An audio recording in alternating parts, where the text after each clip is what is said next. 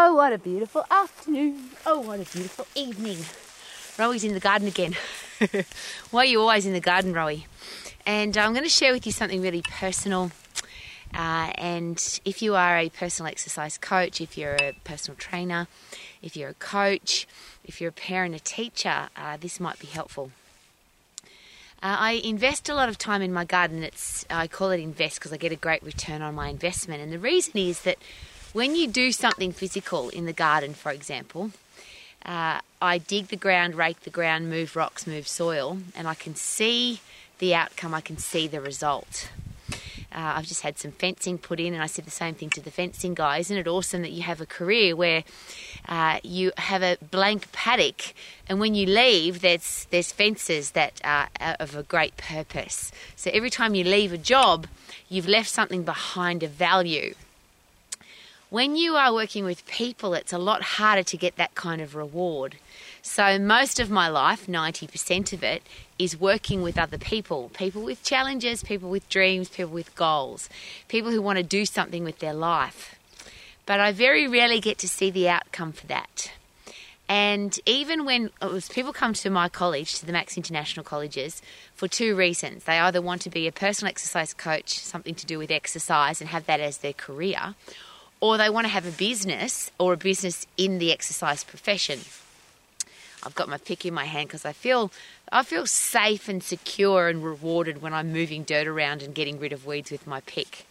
People are a little bit more complicated because people tell you what they want and they tell you what their dreams and goals are, but very few people go and do what they say they're going to do. And if you are in the same position as me where you're working with people, have you noticed that? That it doesn't matter what people say, I've got big dreams and big goals and plans, uh, but how many people actually do what they say they're going to do?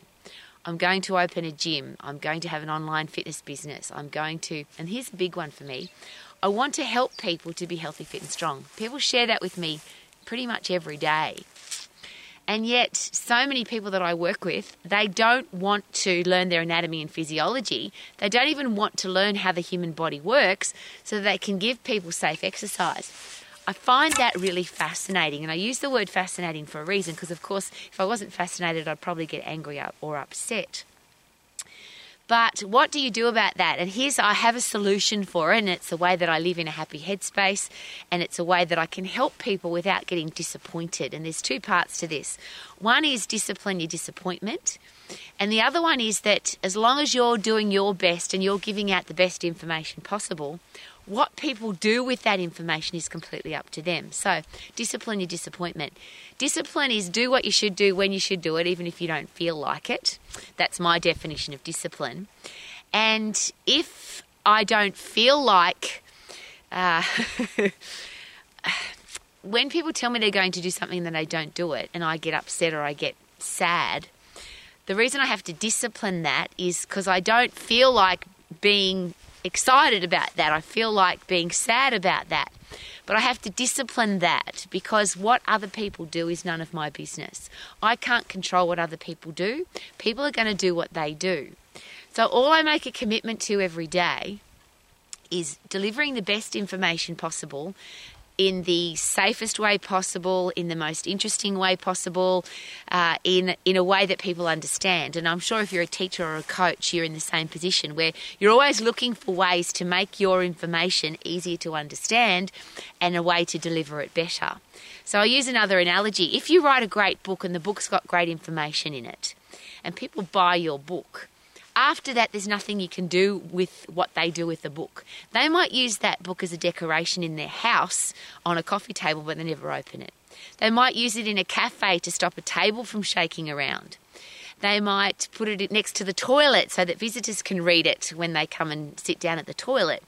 But what they do with that book is completely up to them.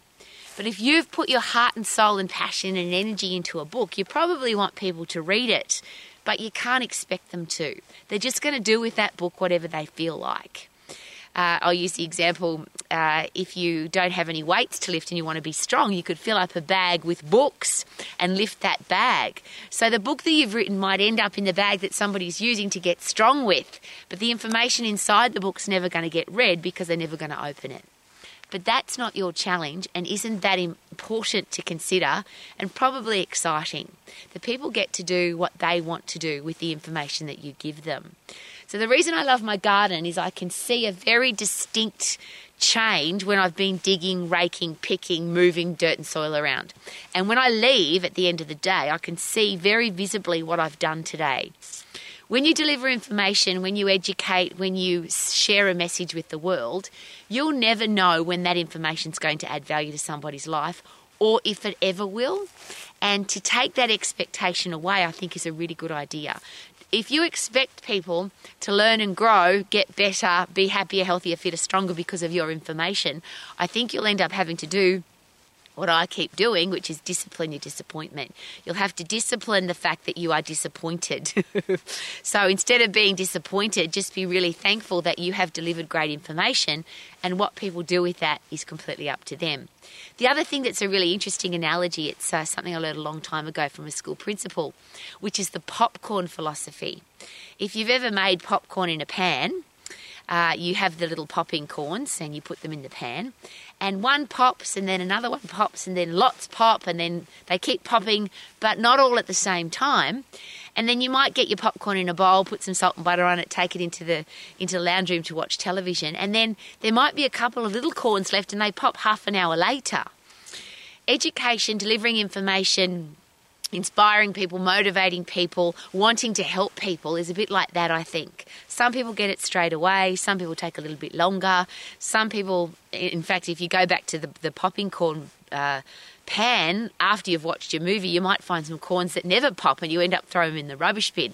Uh, I think there are some people that just don't want to be helped, don't need your help, you can't help them. Uh, and why would you waste your time there when there are people who do want your information and maybe at some stage in their life they'll do something with it? But that's not up to you. And isn't that exciting that adults get to do what they want to do? Uh, I'll use another example. I always get very, uh, I used to get very disillusioned. Then I got disappointed, and now I'm just a bit fascinated. Uh, about parents, because I'm not a parent, so I'm always asking parents do you want to be healthy, fit, and strong? Do you want to have a career or business that you love? Do you want to be financially free? And do you want to have great people in your life to live the example for your children? Uh, but there's a lot of parents that don't live like that. There's a lot of parents that are not healthy, fit, and strong. There's a lot of parents that don't have a career or business that they love. There's a lot of parents who are not financially free, and there's a stack of parents who have horrible people in their life, which is not obviously a great example for their kids. But that's their choice, not mine. It's their life, their children. As adults, we get to choose what we want to do. And if we've chosen to have children and the way we bring them up, that's their responsibility, not mine. I just aim to, because I've been studying excellence all of my life, and it's not Rowie stuff that I deliver. I'm at Romax every day because I'd love the world to be healthy, fit, and strong, have a career business that you love, be financially free, and have great people in your life. But that's something I've been studying for over 50 years. So it's a driving force for me. That isn't necessarily the driving force for other people. Not everybody wants to be healthy, fit, and strong. They don't care. Some people are going to stay in their lousy, stinking job for, job for the rest of their life, and that's their choice. A lot of people are never going to be wealthy or financially free, and that's their choice.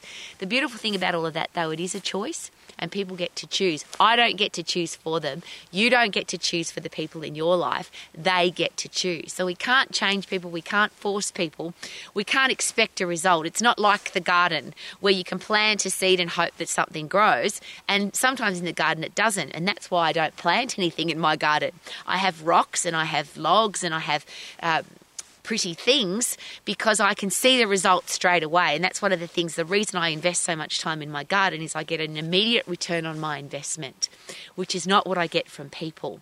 Uh, I'm never going to stop doing what I do because I love what I do. And my only headspace change is I will continue to deliver information, share information, great stuff that's been shared with me. But what people do with that information, it's night time and the bugs are coming. Isn't that awesome?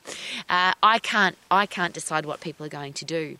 So if you've written a book, if you do a podcast, if you if you're on YouTube, if you are a teacher, if you're a coach, if you're delivering great information to people, to expect people to change or be inspired or be motivated or to get better because of your information, I think is going to end up in a position where you may at some stage have to discipline your disappointment rather than being disappointed with people not changing, not getting better, not not improving their life. Just be very grateful that you've got the information, you've got the ability to share it, and you want to share it. And what people do with it after that is completely up to them.